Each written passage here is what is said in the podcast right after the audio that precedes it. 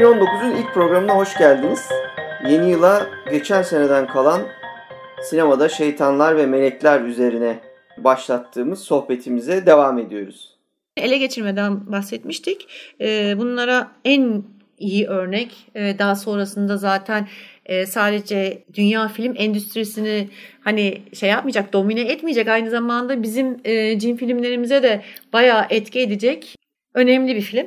The Exorcist William Peter Blatty'nin 1971 yılında e, yazmış olduğu aynı adlı eserinden William Friedkin'in yönetmenliğinde e, uyarlaması.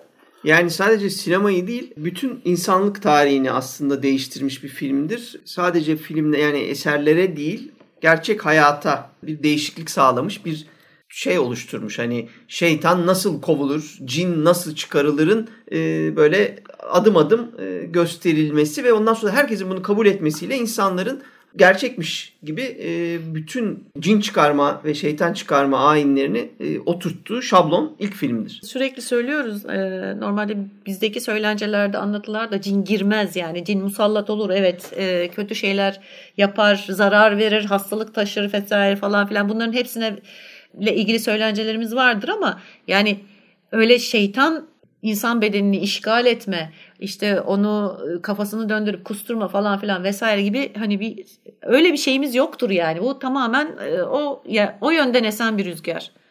Şimdi meşhur şey var ya insanlar bayılıyorlar bu lafı e, duymaya. Sanat hayatı taklit eder gibi bir kısım var. Eğer eserin satmasını istiyorsanız genelde böyle bir şey yapıyorsunuz. Çünkü insanlar zaten tanıdıkları, bildikleri bir şeye yeniden e, alışmak, ısınmak için vakit harcamadan o bilgiler üzerinden tekrar yeni bir hikaye duymaya bayılıyorlar. E, var olan yapıyı. Ama işin aslı e, biz dünyada yaşadığımız için gerçek hayatta e, bu iş bir karşılığı da var tabii. Tam zıttı, simetri de mevcut. O da şu hayat sanatı aslında taklit eder. Ben bu fikre daha sıcak bakanlardanım ve diğerini de yok saymıyorum tabii ki. Bunların ikisinde olduğu bir dünyada yaşadığımızı düşünüyorum. Öncelikle bana deseler ki mesela hayatın sanattan örnek alarak yola çıktığı, kendini yeniden şekillendirdiği ne var kardeşim deseler ilk söyleyeceğim şey egzorsist olacak. Egzorsistten önce bütün dinlerde ayrı ayrı ritüeller vesaireler varken daha sonrasında ben bir tanesini iki tanesine şahit de oldum cins çıkartma bilmem ne işte hani içine şeytan girdi falan her tarafta yani Budistler de aynısını uyguluyorlar. Müslümanlar da aynısını. Hristiyanlar zaten bu Papa'nın elinden gelen bir egzorsizm dokümanı üzerinden anlattık diyorlar. Evet. Hepsi aynı şeye dönüşmüş vaziyette. Dünya üzerindeki bütün dinler o güne kadar nasıl yapıldığı hakkında e, cin ve şeytan çıkartmanın bir konsensüs yok iken Exorcist filminden sonra The Exorcist filminden sonra evet. bir anda tek tipleştiriverdiler. Herkes çok ciddi etkilendi. Evet abi dedi. Yani çünkü bizim dinimizdeki cini de anlatıyor bu dedi. Şu dedi bu dedi. Bu içine girme davasıyla alakalı Blatty'nin aslında gidip de e, Vatikan'dan ben destek aldığını düşünüyorum bunun. Daha sonrasında Damien filminin, Omen'lerin vesairelerin direkt olarak yararlandığı bir kaynak yok. Şeytanın çıkartmasıyla alakalı bir takım metinlerden faydalandığını kendi söylüyor.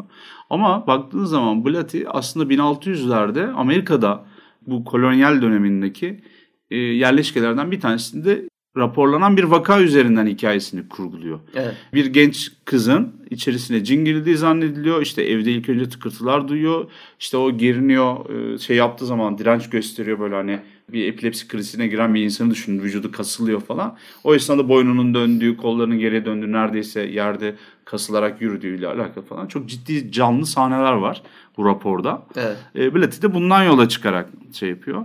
Ki e, şeyde ha. Musallat bölümünde de biz bunlar daha evet, detaylı evet. anlatmıştık. Bundan yola çıkarak e, açıkçası hikayesini kurguluyor. Tabii o kadar etkili ki e, çok da destekleniyor da. Aynı zamanda dünya buna çok müsait. Doğru zaman böyle yani gezegenler hizaya gelmiş gibi bir şeyden bahsediyoruz. Evet. Tam o anda gelecekle alakalı dünyanın tanrısızlık ve şeytansızlık, iyilikten uzak materyalist bir yere döndüğüyle alakalı bir sürü şey anlatılıyor. Ee, ve bu nedenle de çok ciddi destek buluyor kendisine ama aynı zamanda da hiçbir şey şu başarıyı bence izah etmiyor. Bunların hepsi yan argümanlar. Tamam mı? Evet. Jaws ve e, Star Wars'la beraber dünyanın ilk büyük blockbusterlarından bir tanesi ilk üç tam biri olduğunu söylüyorlar. Ve Hı-hı. modern zamanda kapalı gişe oynayan filmlerin vesairelerin hepsinin e, başlatan şey atası olduğu konusunda sinema teorisyenleri hemfikir. Evet ve zaten sinemasal anlamda tabii bu başarının arkasında bu anlatılar vesaireler bir kenara konulabilir galibin dediği gibi ama sinemasal olarak gerçekten yapılmış en iyi filmlerden biridir. Onu da tartışmasız bir etkisi olmuştur. Öyle olduğu için de bu kadar iyi bir filmin yani Rosemary'nin Bebeği de bence e, yine müthiş bir şaheser. E, bunun da işte çok büyük etkileri olsa da e, şey onu aşmıştır e, Exorcist ve bütün dünyayı sadece sanatı değil dediğimiz gibi bütün dünyayı etkilemiş bir müthiş sanat eseridir her şeyin yanında. Yani roman, anlatı bunlar çok güzel ama film her şeyin üstüne çıkmış evet. ve sonra bütün dünyayı 1973 itibariyle değiştirmiş. Ya zamanın ötesinde valla hala korkutmaya devam ediyor. Yani evet. hala korkutabiliyorsa evet. e, gerçekten büyük başarı demektir. Çünkü hani o zamanın filmlerini seyrediyoruz. Kaç tane sayabilirsiniz ki hala etkileyen o döneme ait Tabii filmlerden? Efektlerine gülüyoruz. Dünyaya bakış açısına gülüyoruz. Yani yargıladığımız bir ufak hani küçük gördüğümüz şeyler oluyor ama tabii saygımızdan ötürü tarihçe ve kültüre fazla ses etmiyoruz ama Exorcist deyince bir duracan diyorsun yani Exorcist çünkü evet. iyi. Bu arada bir Exorcist'i önümüzdeki dönemde 2019'un ilk aylarında o film gösterimlerinde bir ara gösterebiliriz belli ki. Hem gerisi hikaye bölümü üzerine konuşulacak çok şey evet. var. Hem de film gösterimleri esnasında hep birlikte takipçi ve dinleyicilerimizle beraber oturup izleyebileceğimiz keyifli bir film. Üzerinde de tartışılacak çok şey var. Şimdi e, tabii bu furyanın hemen ardından başka bir furya geliyor. 1976'da The Omen'le başlayan yani evet. Antichrist'ı tekrar burada görüyoruz. Hı hı. Rosemary'nin bebeğinde bir Antichrist olayı şöyle bir ortaya atıldıydı fakat The Omen'le bu iyice artık sağlamlaştırıcı çivi mi diyelim. Evet. Çünkü sonrasında gelen filmler de var Hı. ve e, bugün hala benzerleri ortaya çıkmaya devam ediyor. Yani aslında o da bir model yaratmış vaziyette. Tabii. Aynı Exorcist gibi. Model zaten. Yani her model, şey evet. onun, onun soyundan geliyor gibi. Ama bir şey eklemek istiyorum. Bu iki ayrım önemlidir. Polanski'nin Rosemary'nin bebeği e, hikayesindeki şeytani kült aslına bakarsanız biraz daha neopaganizm izleri taşır. Omen'deki şeytan ve şeytan tarikatı oradaki şey hı hı. bayağı bildiğiniz Katolik old school eski ahit kötüsü şeytandır. Yani evet. doğaüstü korkudaki kötülüğün bu hani 1800'lerden evvel 1700'lerdeki. Daha geleneksel diyorsun. Yani. Evet şeydir. Sadece geleneksel değil Hristiyandır onu demek istiyorum. Katolik Yani Katolik geleneklerine evet. daha bağlı. Doğru doğru. Anlatı. Evet. Tabii zaten e, işte Omen'de biz Rosemary'nin bebeğinde pek görmediğimiz direkt dünyaya müdahaleyi e, görürüz. Yani hani şeytanın direkt bir şeyleri hareket ettirip e, bir şeyleri yıkıp döküp yani insanları birebir şeytanın etkisiyle insanların öldüğünü izleriz. Tabii. Bir de tekrar hatırlatmıştır ve yine aslında moda olmasına sebep olmuştur. O da işte şeytanın rakamı 6 6 6 666'nın hmm, da evet yeniden hatırlandığı ve kesinlikle moda olmasının temel sebebi Omen'dir. Omen'dir doğru. Ee, bunu da unutmamak lazım. Bir de kaç anne baba acaba çocuklarının kafasını kazıttı onu da merak ediyorum o dönem. Ya çok acayip bir şeyden bahsedeceğim ben. Şimdi bu insanlar farkında değiller ama ben buna da şahit oldum. Bayağı bildiğiniz posttraumatik stres bozukluğu yaşayan e, emekli bir polisle bir ara bir karşılaşmıştık. Evinde oturuyoruz şeyden bahsetti. Çocuğu çok yaramazlık yapıyor. Çünkü uzun seneler sonra hani çocuk yapmışlar bunlar. Çocuğu da ne bileyim belli bir yaştan sonra büyütmüş belli ki. Adamda bir sıkıntılı psikolojik problemleri var. Ya dedi ki bak dedi çocuğun içine dedi şeytan kaçar dedi. Böyle dedi yaramazlıkları onlar sebep olur. Abi dedim yani bu söylediğim düşünce doğru değil. Ve e, kötü şeylere de yol açabilir. Sen böyle bir fikre bulaşma. Tabii ben bunu söylüyorum da 3 cümlede söylediğim şeyi 15 dakikada söyledim. Adam zaten tehlikeli biri. Ondan sonra biz konuşurken ederken gitti içeriye kaset getirdi bir tane. Bu dini cemaatlerin e, sohbet kasetlerinde bir tane buldu böyle ileri geri sararken tak dedi bak dinle dedi. Böyle kendinden geçmiş sesle e, bütün dünyanın öncesini sonrasını her şeyi görmüş gibi. Tam bir profet lafı buradan gelir bu arada. Haber veren kişi. Bu peygamberin bir alt şeyinde e, seviyesinde bu. Bir vaiz çıkıp anlatıyor işte diyor şöyle olmuştur böyle olmuştur şöyle bir hadis vardı falan Anlatabiliyor muyum? Yani Omen hadisesinin aslında hem Katolik'te belki Müslümanlıkta kesin Budizm'de falan şeytanın çocuğun içine girmesi gibi bir yansıması var. Biz çocuk ve korku bölümünde de onu zaten direkt olarak söylemiştik. Çocuğu tanıyamamaktan ileri gelen travmalar bunlar aslında sanki diye böyle. Evet. bu tabii hamilelik sonrası şey olabilir, e, depresyon olabilir, çocukta sara olabilir Her şey veya olur. işte ne bileyim çocukların da psikolojisi çok önemli. E, yani bir travma sonucu olabilir, her şey olabilir. Yok, yani belki de çocuk çocuktur da an- olabilir. Evet anne baba çocukla karşılaşmamıştır o güne kadar. Onu anlatmaya çalışmıştık ya şeyde de. Ee, bir daha tabii ilişkim kesin. Bir daha kendisiyle bir araya gelmedik. İnşallah o çocuklara da bir şey olmamıştır. Ama sonuç itibariyle e, bunun böyle bir toplumda bir yere dokunduğunu da bilin. Evet. E, Oman filmi bence tahribat yapmış. En azından birilerinin aklında kaldığı kadarıyla bir şeylere hani sebep olmuş olabilir. Yani çocuğum şeytan olabilir gibi bir e, Evet. soru işareti e, ekiyor yani. Tabii film illa onu yapmak istemiyor da işte ne yazık ki insanların bu sanatta da böyle, edebiyatta da böyle, e, sinemada da böyle. Bir ara tartışıyorduk işte an- anlatıyordum 7 Aşk Dakikası diye bir kitap onu tartışıyor. Yani yapılan sanat bir insanı kötü yola iter mi veya cinayet işlemeye sürükler mi? İşte çocuğun da şeytanı aramaya dair sürükleyebiliyor ama kitap veya sanat değil bunu yapan insanın kendisi. Kesinlikle pazarlama faaliyeti yüzünden bu işler kalmış olabilir. Yaşanmış gerçek hikayelerdir diye söylüyorlar ya mesela. O zaten çok korkunç Ya. bir şey. O çok korkunç bir şey. yani. Şimdi bir başka furyadan bahsedeceğim. 1981 E- The Evil Dead ile başlayan bir furya. Sam Raimi'nin e, filmi. Tabii bunun sonrası filmleri de e, var ama burada işin, işine biraz şeytanla birlikte şeytanın bir objede olması hikayesi var Evet. öncelikle. Yani bir objeyi pozes ediyor veya onun içinde ona dokunursan açarsan şeytanı serbest bırakırsın veya iblisleri Okursan. Veya okursan Evet. işte açarsan okursan e, işte bulundurursan Okşarsan. çalarsan okşarsan yani bu Evet. bir objenin e, şeytanla bağlantısını ortaya seren ve e, bir anlamda dünyanın neredeyse sonuna getirecek, bir Getirecek. şey araç olarak e, gösteriliyor. Tabii bundan sonra da pat pat pat pat örnekleri geliyor. Sadece Evil Dead değil. E, artık şeytanı objelerde de e, işte eşyalarda da oyuncaklarda da ve hatta mücevherlerde de görebiliyoruz. Uğursuz nesnelerin e, yeniden keşfedilmesi diyebiliriz. O gotik zamanlara tepki olarak gotik hikayeler o Damien'lara, e, Omen'lere, Omen 1 2 3'e falan. Evil Dead birazcık da böyle layık falan bir şeytandır burada. Yani öyle din bağlantısını görmezsiniz. Sam Raimi'nin manyak kafasına. Kötülüktür tabii çünkü zaten Kötü şeytan Safi demezler. kötülük, evet, evet, şeytan evet. doğru. Evil'dır yani. Evil. Devil değildir oradaki. Mesela onun öyle bir tabii biz komik olarak görüyoruz ama çok ciddi karanlık bir komediden bahsediyoruz. Ay, tabii Sonrakiler canım yani olunca ya da ilk korkutuyor kitap bir komik de değil. yani hani tamam güldürüyor aynı zamanda Kitap şöyle hani bir kitap gibi bir şey açıyorlar ya. o insan derili Okey kitap. okey. Yani filmde aslında bu şekilde bir yaklaşım var. Bir de neyi görüyoruz tabii biz orada? Lovecraft'ın keşfini görüyoruz. Evil Tabii, Dead'le beraber Evet. şeytan yeniden bir hani e, Doğaüstü tanımlanıyor. korku. Bunun ardından görünmez e, kötülük veya musallat kötülük diyelim. Hmm. E, musallat kötülük yani musallat iblis olarak örnekleyebileceğimiz 1982 yapımı Entity e, var. E, burada çok tabii bunu nasıl tanımlamak lazım onu bilemiyorum ama şöyle tanımlayabiliriz. Bizim işte bahsettiğimiz mitlerden gelen karabasan denilen iblis yani rüyalara musallat olan iblisler var. E, bunu antik dönemdeki anlatılarda da görebiliriz. Buradaki iblis ve demonları buna örnek verebiliriz e, Entity'yi. Çok göremezsiniz. Filmin sonunda şöyle bir e, silüetini ancak görebilirsiniz. E, o da buzlar altında.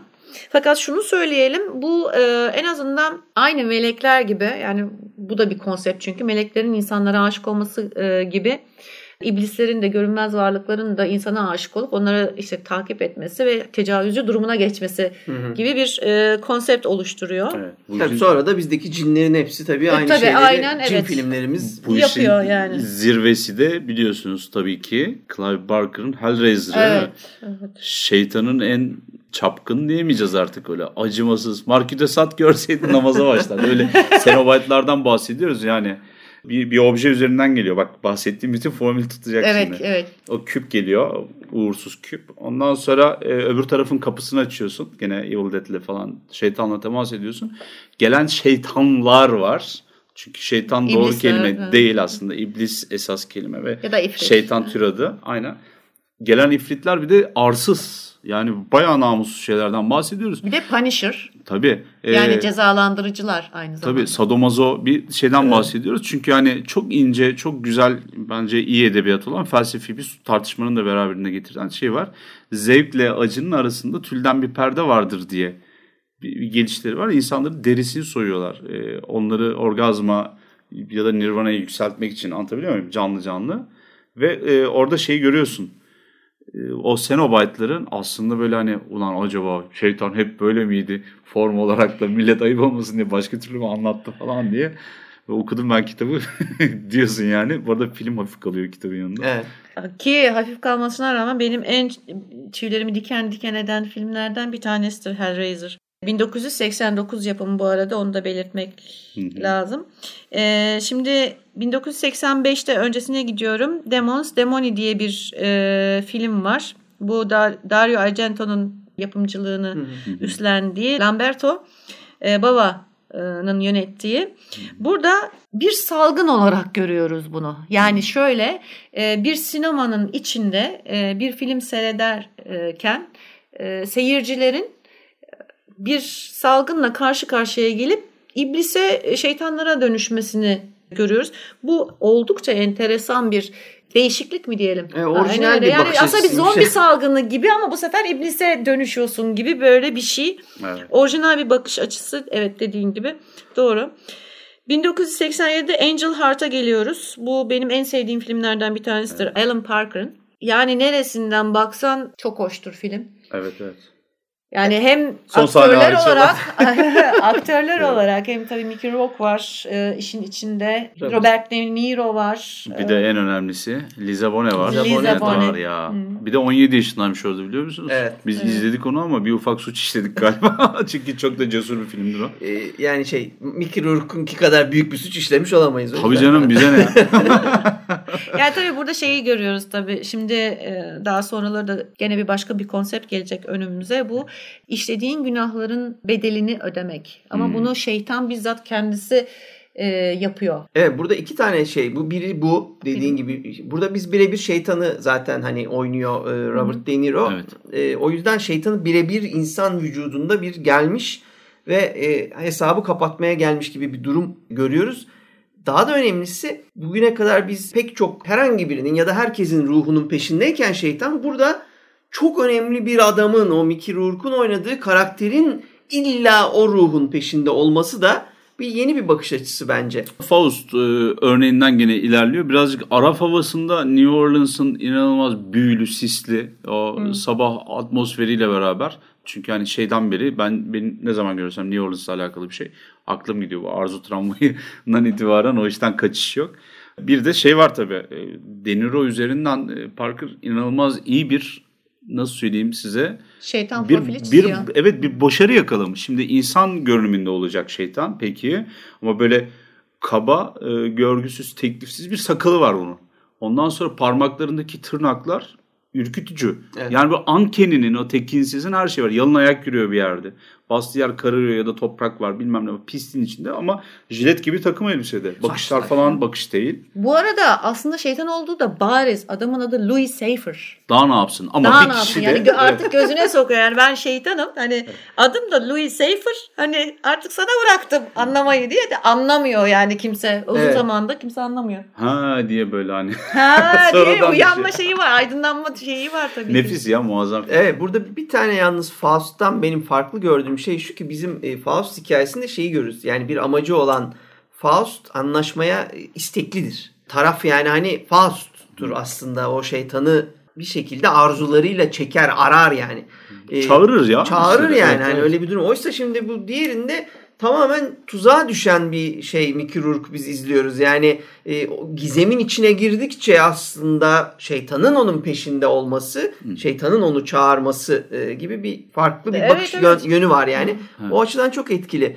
1987 ayrıca bence e, şeytan açısından bolluğu olan bir şey.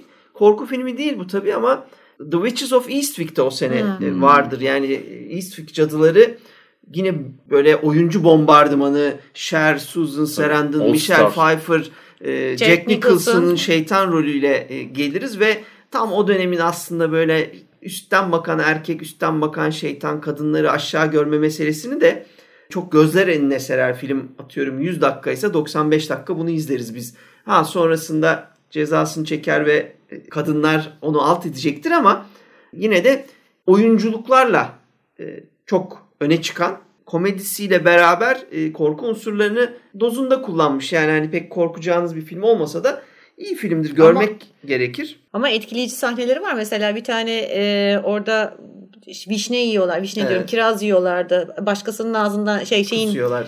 Aynen öyle kusuyorlar sonra geri falan. Ben uzun süre mesela şey yiyemedim. Kiraz yiyemedim o yüzden.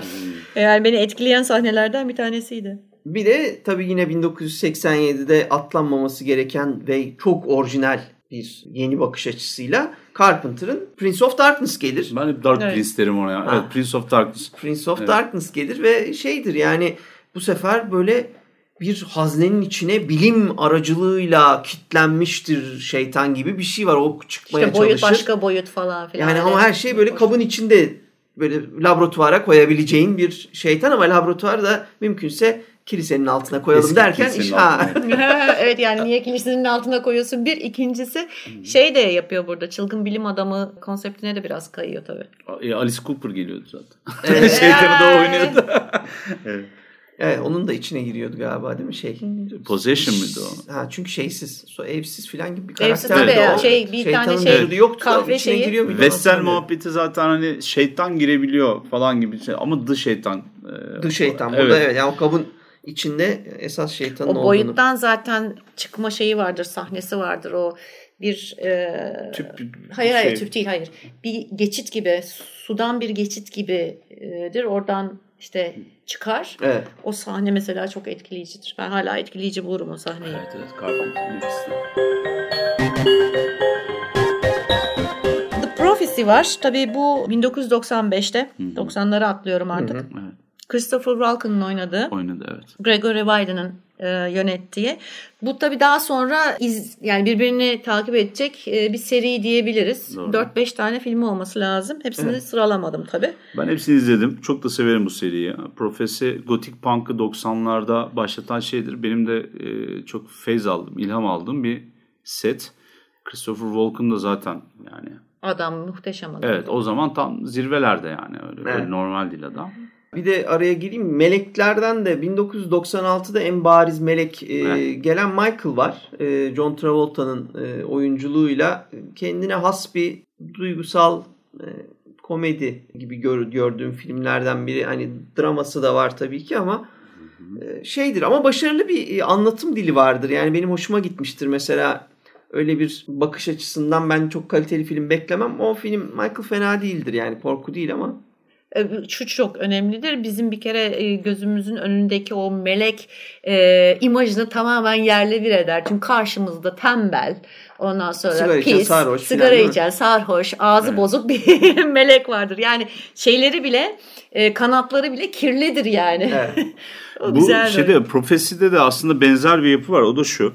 Daha önce hani bir bahsettiğimiz şeylerde o Dante'de falan da sabit olan bir yapı vardı. Doğa üstünde gerçekleşen, doğaüstü bir korku hikayesinde gerçekleşen kötülüğün sebebi e, başlatanı ya da hani sahibi olan kişi şeytan.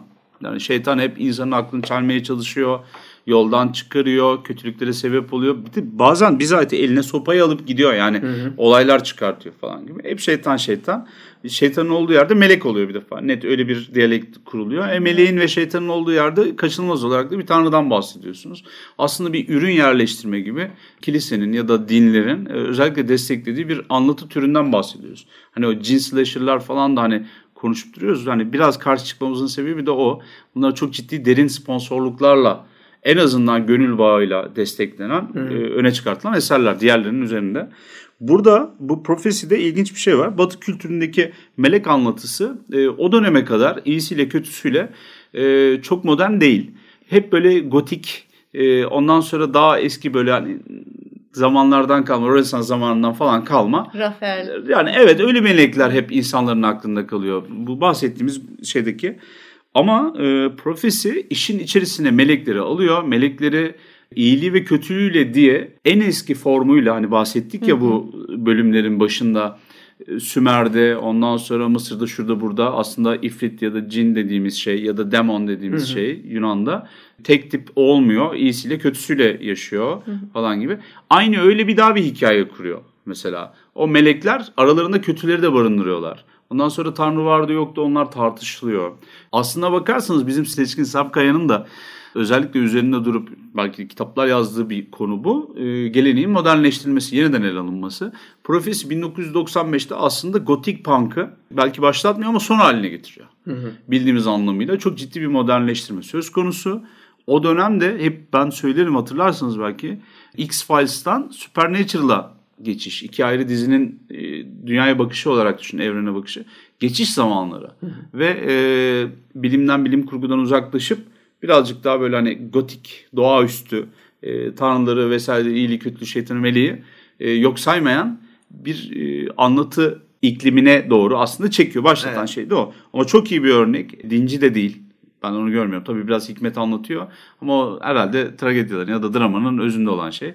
Ama sonuçta kötü değil benim gözümde. Buna bir ekleme yapacağım ben. Bildiğim kadarıyla bu film aynı zamanda melekler arasındaki iç savaşa e, ilk örneklerden bir tanesi. Yani daha sonra tabii ki bunların örnekleri olacak Legion evet. vesaire gibi. Evet, evet, evet. Ama iç yani ilk defa burada bariz olarak bir melekler iç savaşı e, görüyoruz. Birbirleriyle savaşan melekleri görüyoruz. Yani. Aynen ve yeni bir şey de değil bu. Çünkü e, şey İncil'de, Tevrat da bunu Tabii. söylüyor. Düşmüş melekler diyor şeytanlara bilmem ne. Kötülüğe bulaşmış melekler. Ben e, buradaki bağlamı genelde tabii süre gelen anlattığımız eserler var. Onları yarattığı bir e, sanat bakışı var. Ama neo-noir'ı görüyorum mesela. Hani dedik ya 1940'larda bu filmler aslında birazcık da bu depresyonun, o büyük depresyonun etkisiyle yaklaşan 2. Dünya Savaşı'nın gerginliğiyle, gerilimiyle falan ortaya çıkıyor diyor. Yani noir e, şeyini, kara filmin, kara sinemanın e, yaratmış olduğu düzlemde bir daha melek tanımlanıyor. Şeytan tanımlanıyor daha doğrusu. Evet burada şey dediğiniz şu çok önemli. Yani başta da biz şeytanı biliyoruz ve dini bilenler, kitapları bilenler tabii ki bunu biliyor ama sinemada özellikle şeyi göstermiyorlar hiçbir zaman. Şeytan sanki kendi başına bir varlıkmış gibi e, sunuluyor. Oysa şeytanın da zamanında bir melek olduğu ve sonradan düştüğü hikayesi bu dönemlerde yeniden ısıtılıp sinema anlamında evet. canlandırılıp pazarlanmaya başlıyor. İşte tam neo noir etkisi de orada geliyor. Düşmüş melek, kötü melek dedikleri zaman e, aslında kabul edilebilir yeni nesil kara bir kahraman halinde şeytanı sunuyor. Hatta evet. onunla da kalmıyor melekleri de suça bulaşmış melekler katil, gibi anlatıyor. Katil bile yapıyorlar yani. Evet evet. E, tabii ama zaten şey değil e, biliyorsunuz hikayenin bütününe baktığımızda şeyi görebiliriz. Şeytan kendi kendine yaptığı bir şey hikayesi vardır ama tek başına değildir. Birileri daha bir ayaklanma e, hikayesi evet, evet, ortaya evet. çıkar. Yani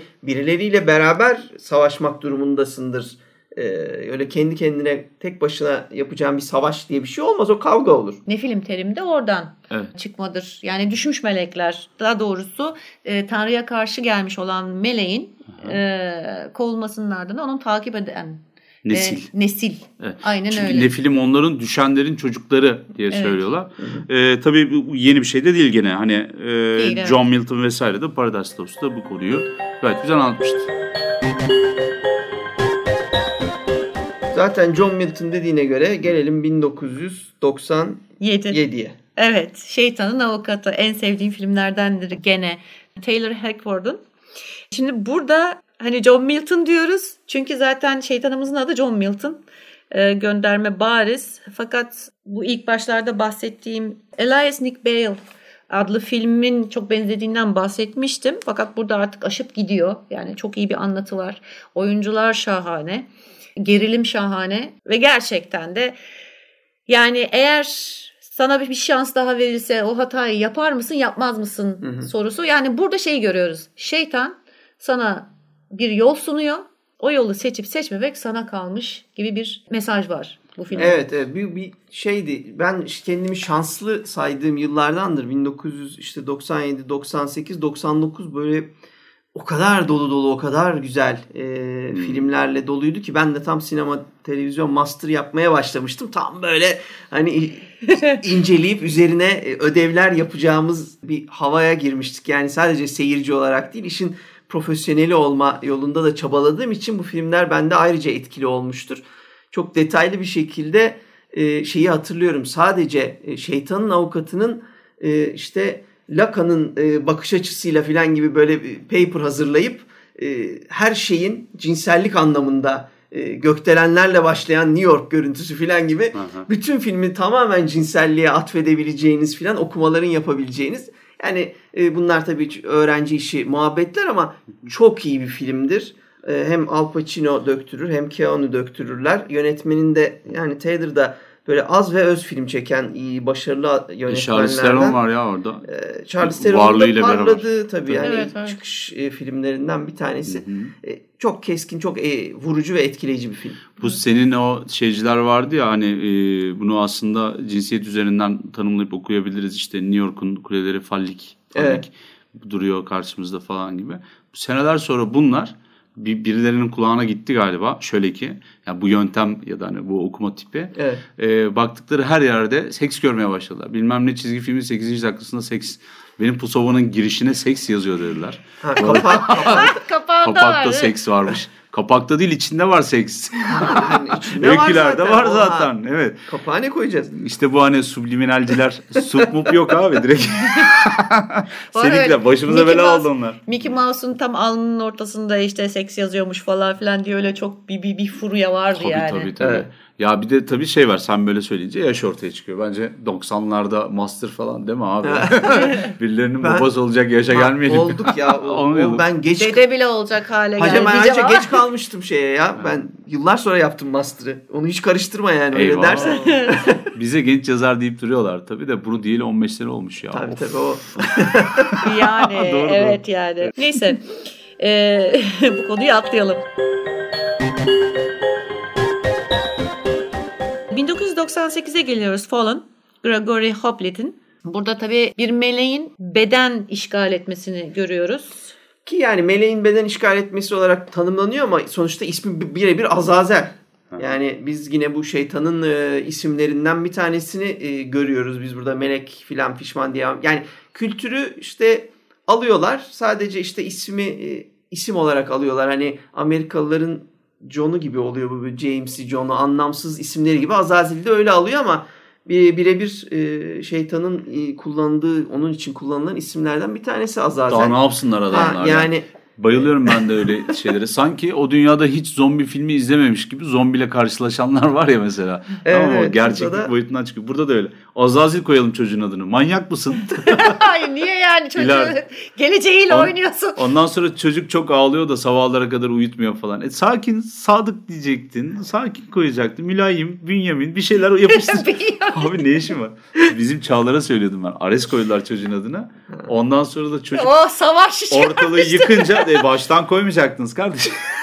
Öyle tabii ki yani e, vardır ya öyle bir yanlış isim koyarken çok dikkatli olmak lazım diye. Şimdi e, Fallen'da da iyi bir yani Denzel Washington'ın da benim beklemediğim kadar iyi bir film olmuştur. Yani anlatım da iyidir. Bu işte vücuttan vücuda e, geçen o meleğin, o şeytanın e, asla keşfedilememesi, bir türlü yakalanamaması, o Amerikalı polisin e, yakalama çabası falan e, keyiflidir yani seyir. aslında bir skinwalker yani ne derler buna e, Babil'in bin şeytanından biriydi falan diye anlatıyorum. Tabii tabii işte yani orada bak o kültür kullanıyor. Babil'i de kullanıyor. E, nereden zaten geldi ki bugünkü yani Evet. İbrahim'in şeytanı nereden geldi? Tabii canım. O da Sümer'den geldi. O da Babil'e oradan geldi derken Evet evet. bu Azazil'in zaten adı oradan geldi gibi. Hepsi e, birbirine zaten karman çorman. Tevrat'ın yazılması zaten Babil sürgününden dönüşten sonra ya da hani derlenmesi diye biliyorum. Yani Babil'den bayağı almışlardır. e, zaten sen söyledin e, daha evvel senin söylediğin gibi yani aslında bütün bunların toplamı yani Tabii. bugün e, şekillenen şeyler. Evet evet. Enteresan bir filme geliyorum bu arada 1999 Dogma. Evet. Aha, Kevin çok Smith'in. eğlencelidir ya. Çok eğlenceli bir film. Yani e, aslında bir anlamda bu melekler, şeytanlar, iblisler, işte insanoğlu, e, dünyanın sonu gibi bir takım e, kavramları e, bayağı tiye alan, ters yüz eden ve bayağı laf çakan Tabii. e, bir film olduğunu kabul edebiliriz. Hatta yönetmene ölüm tehditleri gitmesini gitmesine neden olacak kadar e, Katolikleri özellikle rahatsız eden bir film olduğunu Evet. belirtelim. E tabii şimdi hem iyi oyunculuk hem iyi, iyi hikaye anlatımı, olayı tamamen komediye e, aslında koymaları. Yani başka bir ülkede çekilmesi, yani ülke derken Evet. bizim tipimizdeki ülkelerde çekilmesi mümkün olmayan bir film. Ona rağmen yani Amerika'da yapılmış olmasına rağmen bu arada e, başında bayağı uzun uzun kardeşim dalga geçiyoruzun açıklamasıyla başlayan da bir filmdir. Yani bakın bunları ciddiye almayın bu kadar. Bir bu şeydir, e, parodidir, espridir filan diye bayağı özür dileyerek aslında başlar. E, onu da yapmıştır. Yani bunu da komedinin içine katsa da yine de yapmak zorunda hissetmiştir. Çünkü çok ağır bir şekilde evet. dalga geçer bütün bu Katolik e, inancının neredeyse anlattığı her şeyle. Şimdi şöyle bir durum da var. Ee, ben bu dogma ile alakalı vaktinde okumuştum. Eğer dogmayı tam Amerikan tipi bir parodi gibi yapsalardı e, Katolikler bu kadar gücenmez diyorlar. Çünkü Amerika'da This is not diye başlayan küçük harflerle yazılmış parodi porno filmler var. Hı hı. Bir sürü X-Files'ı Sex Files yapıyorlar bilmem ne yapıyorlar falan. Yani eğer dogmada geçen bütün hikayeyi o melekleri, tanrıyı, şunu bunu vesaireyi birebir pornografik olarak bir düzleme koysalardı bu kadar kızmazlardı. Evet. Katolikler vesaireler işte protestanlar. Ama işin içerisinde çok ciddi bir hem eleştiri var hem bir kıyamet zamanı kültür olarak da hazır. 1999 95'ten itibaren evet. bir sürü dünya yok olacak. Dijital felakete hazır olun. 666 aslında 999 demek. Ee, belki göktaşı çarpacak. Belki bilgisayarlar dünyayı ele geçirecek. Bok bir sürü. Zaten orada bir kıyamet hissi var idi. Ve insanlar hani bundan korkuyorlar. Bu reddiyelerin ve saldırıların e, sebeplerinden biri de Tanrı'nın e, kadın olarak e, gösterilmesi. Alanis Morissette'in çıkıp e, Tanrı'yı oynaması da tabii burada çok etkili. Bir de şeyi söyleyip geçelim. Kevin Smith filmin yönetmeni aynı zamanda filmin içindeki bu Silent Bob karakterini o, oynuyor, canlandırıyor. O filmin içinde hiç konuşmayan adam tipi benim hoşuma gider. Yönetmenlerin eğer filmin içine girmek istiyorlarsa yapması gereken de en fazlası budur bence yani. Şimdi 1999'da benim çok sevdiğim bir e, film var Stigmata. Aslında ben liseye ekleyeyim mi eklemeyeyim mi onu, onu da biraz tereddüt ettim. Çünkü nihayetinde e, her ne kadar öyle görünüyor olsa da bu bir iblisle alakalı veya melekle alakalı bir şey değil. Evet. Öyle gibi görünüyor. Çünkü ilk başta bir demon possession yani bir ele geçirme olarak gibi e, görünüyor. Sonra stigmata'nın ne olduğu anlatılıyor. Yani o ortaya çıkarılıyor. Evet. Fakat şu var. Burada güzel olan taraf e, bizim şu melekte verdiğimiz yani Yunanca kelimenin ilk anlamına dönmemiz. Orada biliyorsunuz angelos e, denilen şeyin aslında bir haberci ulak olduğu ve bunun bir ilahi varlık da olabileceği veya bir insan da olabileceği e, belirtiliyor. Nihayetinde burada stigmatada aslında bir angelos yani bir melek var hı hı. ama bu bir insan, ölmüş bir insan, bir rahip bir mesaj taşıyor. O da tabii Tanrı'nın her yerde olduğu, başka bir şeye ihtiyacımız olmadığına dair İsa'nın gerçek İncil'i denilen bir şey evet. var. Hmm. Ee, ondan bahsediyor. Bu da aslında bayağı bir ortalık karıştırmış e, tabii bir filmdir. O da çünkü kiliseyi kabul etmediği için yani kilisenin lüzumsuz olduğunu anlatan bir kitap olarak bu anlatıldığı için kilise tarafından e, pek kabul görmeyen işlerden biri. 99 yine işte bu e, şey yüzünden çok zengin. Bin yıl dönümü olması dolayısıyla bir Ninth Gate geliyor.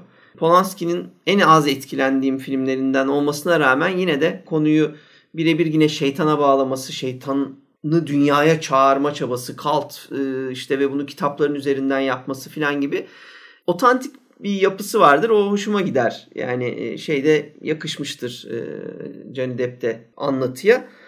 Ve ondan sonra benim şeytanını en sevdiğim e, hali. Ha, şeytanın en sevdiğim karakter olarak End of Days geliyor. Orada Gabriel evet. Byrne'ın hmm. ben e, şeyini e, yani onun şeytan yorumunu neredeyse bütün bunların hepsi daha da yani çok, çok uzun bir rol olmamasına rağmen o filmde ben ve de yani Arnold öyle. filmi olup böyle olay makinalı tüfeklere bağlanmasına rağmen evet evet. Gabriel Byrne'ın o rolü e, çok şık bir e, şeytan sunumudur bence.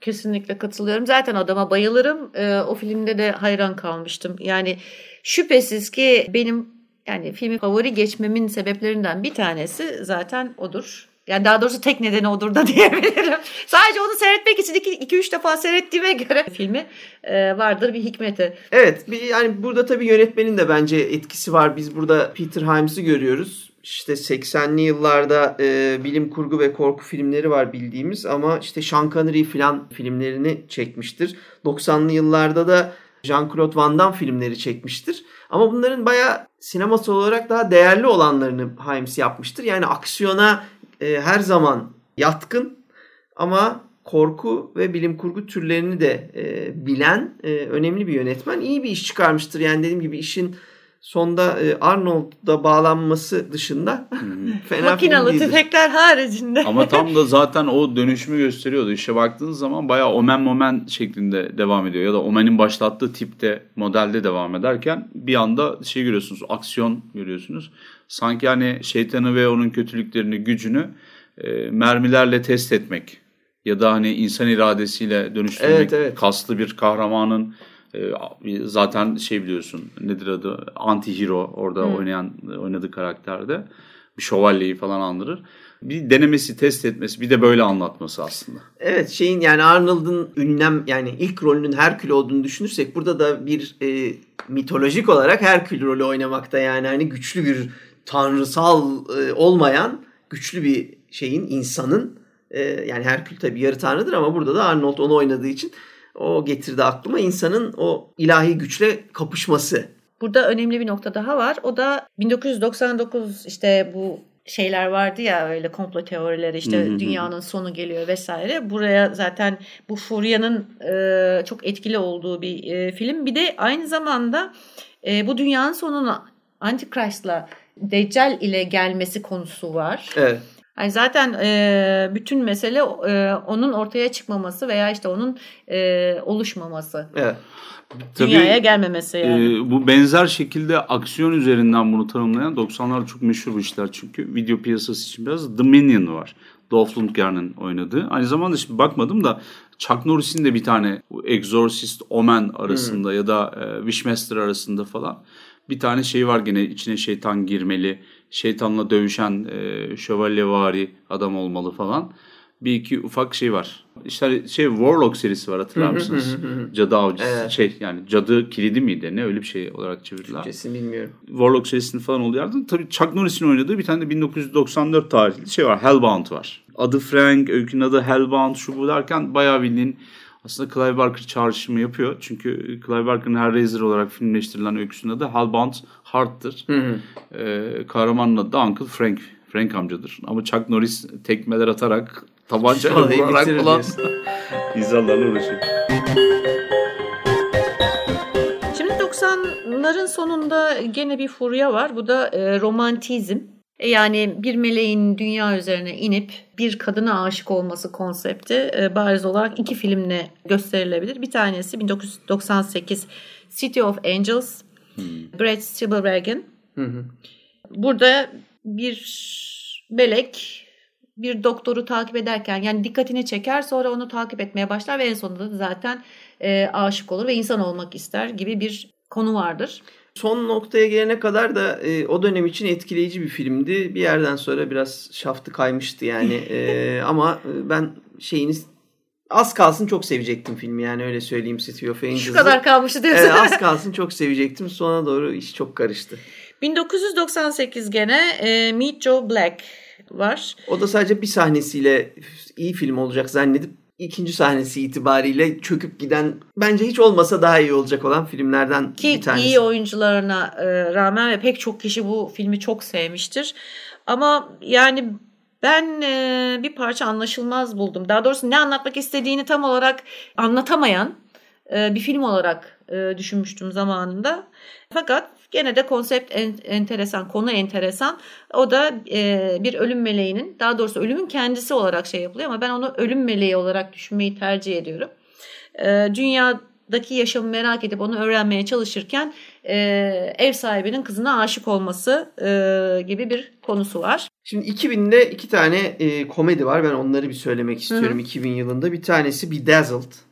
Ha. Hmm. E, Brandon Fraser. Fraser. Brandon Fraser ve e, Elizabeth Hurley'nin e, oynadıkları bayağı eğlenceli bir komedidir. Bu 1967 yılındaki bir İngiliz filmine dayanır. E, orijinali Bedazzled'ın o- odur ama 2000'de de Elizabeth Hurley'li seksi e, kadın şeytanımız gelir. Bu e, iyi bir komedidir bence. E, işte o tam da şeyi incelersiniz. Hani doğru düzgün dileyememenin dileğinde eksiklik yaparsan başına gelebileceklerin e, Ne istediğine sırayla, dikkat ha, sırayla gösterildi. İyi, iyi bir komedidir. Bir de yani e, benim hani Adam Sandler komedileri benim çok fazla e, peşinden takip ettiğim falan çok sevdiğim şeyler olmasa da bunun 2000'de bir Little Nicky'si var. Ve Little Nicky de seyredilebilir bir şeytan komedisi bence. Yani hem de kadrosu işte Harvey Keitel'in e, filan o- içinde olduğu. Tamam yine saçma sapan vücut komedilerine, aptalca laf komedilerine falan çok giriyor ama kendi kendine bir evrenini yaratmış. Kaliteli bir bakılması şey. gereken evet bir Little Nicky'ye de bakabilirsiniz. 2005'te Konstantin var. E, Francis Lawrence'ın. Bu da e, zannedersem e, en azından bu konsepte bir takım şeyleri değiştiren bir e, film olduğunu söyleyebiliriz. Zaten çizgi roman kökenli olması çok önemli. Hı hı. Fakat bu filmdeki benim en çok sevdiğim şey meleklerin, şeytanın, kahramanın canlandırılmasıydı. Yani zaten çok kaliteli oyuncular var ama Evet. e, gerçekten benim çok hoşuma giden bir tipleme olan kadın melek tiplemesi Gabriel'dı galiba. Gabriel oynadı. Gabriel'ı oynuyordu ama çok andro- androjen bir e, tipi var zaten. Tilda Swinton. Özellikle öyle çalışmış tabii. Yani kadının öyle bir şeyi yok. Normal hayatında bir şey değil. Bin bir suratlıdır Tilda Swinton'da. Öyle ama normalde yani makyajsız falan baktığın zaman ciddi androjen yani şey yani kadına da uyuyor, genç delikanlıya da uyuyor. Yani eğer erkek oynamak istese rahatlıkla erkek oynayabilecek bir e, şeye sahip yani görüntüye sahip bence. Androjen dedin onu atlamayalım. 2004'te The Passion of Christ var. Passion of Christ'ta da e, bayağı oyuncu zenci bir kadın e, oynuyor şeytan karakterini ama orada da androjenliğin öne çıkıyor ve kadın mı erkek mi filmde anlayamadığımız işte e, İsa'yı kandırmaya çalışan şeytanı görüyoruz. Bu önemli bir nokta zannedersem. Belki de şeytanın veya iblislerin hani bir cinsiyet sabitlenmiyor. E, o, o dönemlerde çok tartışılan şeydi. Cinsiyetsiz ele alalım. E, Erkek ya da kadın şeytanlaştırmayalım. Katolikler de zaten bildiğim kadarıyla öyle zaten yani bütün mesele o. Çok katolik bir anlatım zaten birebir Passion of Christ, Mel Gibson'ın kan vahşetin yanı sıra bir de katolisizmi dibine vurdurduğu e, bir film. 2008'de bir başka e, enteresan film var Farmhouse. Şimdi burada şöyle bir şey var. Tabii başta bilmiyorsunuz. Şimdi büyük spoiler vereceğim. Hani izlemeye kalkarsanız bilemiyorum ama ilk önce bir bir, yer, bir yerde misafir olarak kaldığın zaman yani sapık bir çifte misafir gittiğini düşünüyorsun. Ama öyle olmadığı sonradan çıkıyor. Aslında cezanı çektiğini e, yani cezalarını çektiğini öğreniyorsun sonunda cehennemde. Fakat çiftin adları Samuel ile Lilith. Evet. Ya zaten aslında bir şey veriyor, bir e, tüyo veriyor ama film çok güzel. Yani şu açıdan çok güzel. Çok fazla e, ipucu vermiyor sana. Sonunda zaten fark ediyorsun yani he falan şeklinde. O yüzden iyi örneklerden bir tanesi. 2006'da bir romantikleşme başlıyor. Fallen. Michael Salomon'un. Burada işin işte seçilmiş ve e, young adult tarafına geçiyoruz. Yani seçilmiş young adult, Hı hı. genç yetişkin. Ama burada güzel bir nokta var. E, şundan bahsediyor mesela. E, yarı insan, yarı melek. Yani elbette daha sonra işlenen bir konu. Hatta öncesinde de işlenmişi de var zannedersem eğer yanlış hatırlamıyorsam. Ama en azından hani bu bir dönem çılgınlık vardı ya işte genç kurt adam, genç vesaire derken genç bir meleğim, yarı meleğimiz e, olmuş oluyor. Aha. Ne film demek zaten tek olarak. Yani aslında teknik olarak ne film film. de Çünkü olur. yani düşmüş melekler e, erkeklerin e, Ee, şey, kadın- insanların insan kadınlarıyla beraber oluyor. Doğru, Ve çocukları oldu sapıkça ne film devler vesaire birebir böyle geçiyor. Evet. Ee, 2009'da Drag Me to Hell geliyor. Burada da bir stalker yani takipçi bir demon e, iblis görüyoruz. O da Lamia. Evet. Yani Sam Raimi filmi ama hani ben çok ya korkutu ya bana bir, bir- ilk başta çok korkutucu e, gelip sonrasında sıkıcı gelen. Evet, evet yani. Benim de favorim değildi. Ben sinemada izlemiştim onu. Yani Evet. sadece bankadaki saldırı sahnesi İşte, e, etkileyicidir. evet. Yaşlı kadının çingenenin ama onun dışında bir, bir numarası yok bence. de. Evet. 2009'da Case 39 39. dosya var. Christian Alva- Alvart'ın. Burada Renée Zellweger oynuyor zaten. Evet. Ee, ama e, ona rağmen çok iyi kotarılmış onu e, onun için bir şey söyleyemeyeceğim. Ben yani evet izledim gayet de hani e, en azından vaktimi geçirdim. Sıkılmadım ama niye izlemedim e, izledim diye pişman olmadığım Evet. bir film. Öyle söyleyebiliriz. Burada da küçük bir kız görüyoruz iblis rolünde. O da E, Lilith oynuyor. Bunun Lilith remake'i var zaten mıydı epey ya? bayağı. Pardon özür dilerim. 39. şeyin mi? Yok zannetmiyorum. Hmm. Yani en azından benim bildiğim yok. Öyle söyleyeyim.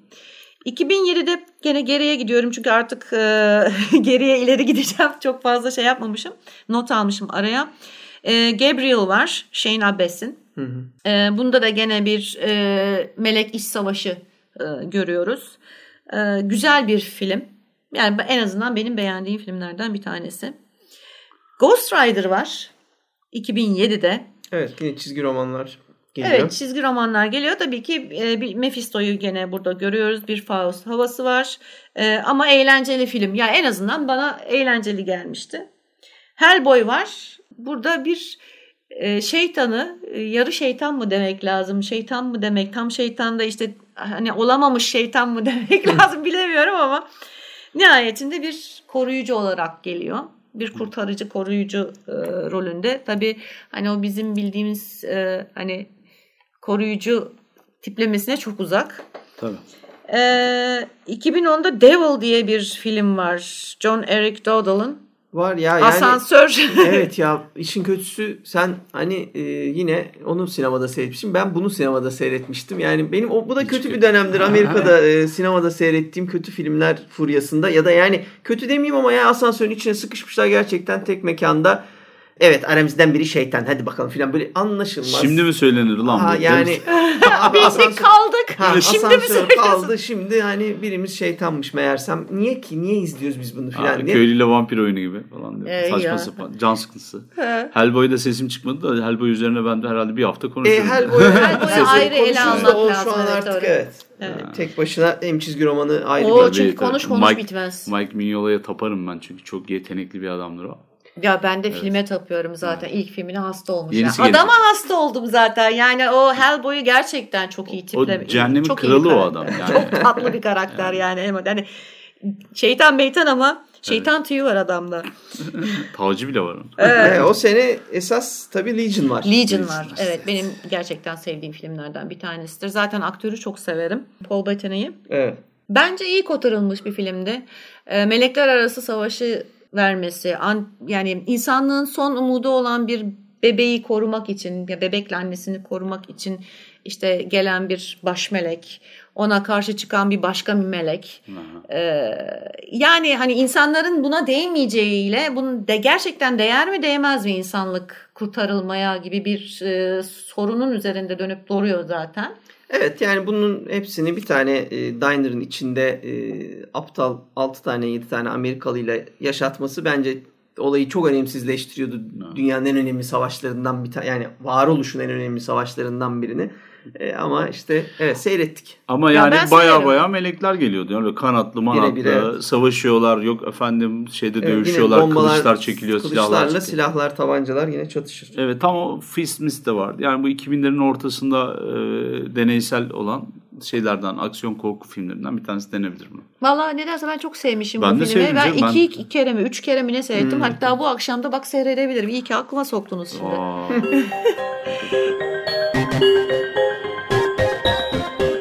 Şimdi 2012 The Devil Inside diye bir e, film var. Bu da gene possession yani ele geçirme hadisesi. Gelelim 2013 The Mortal Instruments yani City of Bones serisi. Aslında bu bir kitap serisi tabii Evet, ki. E, fakat burada hani iblislere karşı savaşan bir grup genç e, var. E, seçilmişler tabii ki. Ondan sonra Young Adult e, olarak e, fena değil. Mesela orada benim e, sevdiğim bir takım şeyler vardı. Ufak tefek de olsa verilen özellikler vardı. Ya ve daha doğrusu özellik demeyeyim de buna nüanslar e, vardı. Mesela şeytanların gerçek yüzünü bir müzikle ortaya çıkarması. Yani bir müziğin şey, şeytan bir müzik eserinin klasik Evet. bir müzik e, eserinin şeytanları rahatsız etmesi, bunun tele- şey çalınması vesaire gibi böyle ufak tefek e, güzel dokunuşlar vardı bana göre. 2015'te The Witch var. Bunun üzerine zaten koca bir program yaptık. The, The Witch'te uzun uzun konuştuğumuz, e, üçümüzün de çok beğendiği, şeytanın da yani böyle uzaktan e, müdahale ettiğini gördüğümüz ama sonrasında belki sürprizlere de e, e, açık, e, çok çok başarılı, çok iyi bir cadı filmi. Şimdi e, şöyle bir toparlayacak olursak e, ben son olarak bir genel konuları, konseptleri sayayım hemen. Öncelikle şeytanla anlaşma, ele geçirme, düşmüş melekler, antikrist, dünyanın sonu, melekler arası iç savaş, insana aşık olan melek, insanı takip eden şeytan, koruyucu, yol gösterici, yardım eden melekler, insanlığın son umudu melekler ya da onu koruyan melekler, Hı. melek erkek arkadaşlar, ulaklar veya haberciler, haberci melekler, Evet. baş kaldıran, Tanrı'ya baş kaldıran melekler, insandan iblis yaratmak, cehennem azabı yani e, cezalandırıcı iblisler, iblislerin eşya, işte e, obje ele geçirmesi, bu bunun yoluyla insanlara bulaşması gibi böyle bir sürü konsepte rastlıyoruz bu filmlerde. Aslında e, yeni bir yapı değil ama yeniden e, keşfedildi. Dönem dönemde artıyor. İnsanların aslında e, ilgileri değişiyor ya da hani bocalama zamanlarında ya da yüzyıl dönüşlerinde ya da hani büyük travmaların ya da hani geçişlerin olduğu zamanlarda ortaya çıkan şeyler var. O da iyiliği, kötülüğü birilerine genelde de başımızın üstüne şey yapmak, e, atfetmek, onları hani bu işe deklare etmek aslında bir yerde de. Yani iyilik ve kötülük yukarıdan gelir demek. E, zaman içerisinde şeytan algısı ilk gününden bugüne kadar değiştiğini görüyoruz. Bu bölümlerde onları konuştuk aslında bir sürü de şeyi izah ettik. Sinema tarafında sanattan ya da insan tarihinden ayrı olmadan e, aynı şeyleri, adımları izliyor. Aynı dönemlerde daha görünür bir şekilde ortaya koyuyor.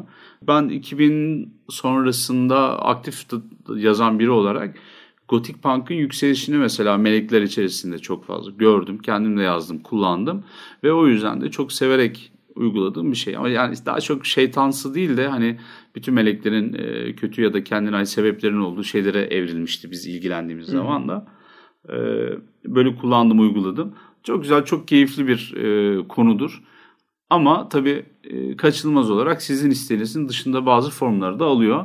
Yani Young Adult da oldu bu. Ondan sonra arada e, din tacirleri de bu işin içine girdi. E, suistimal etmeye başladılar bu konuyu. Aynı zamanda e, başka kötü niyetli olan kişilerin de bunları kullandığını görüyoruz. Şeytanı meleği çok siyah beyaz yaptığını.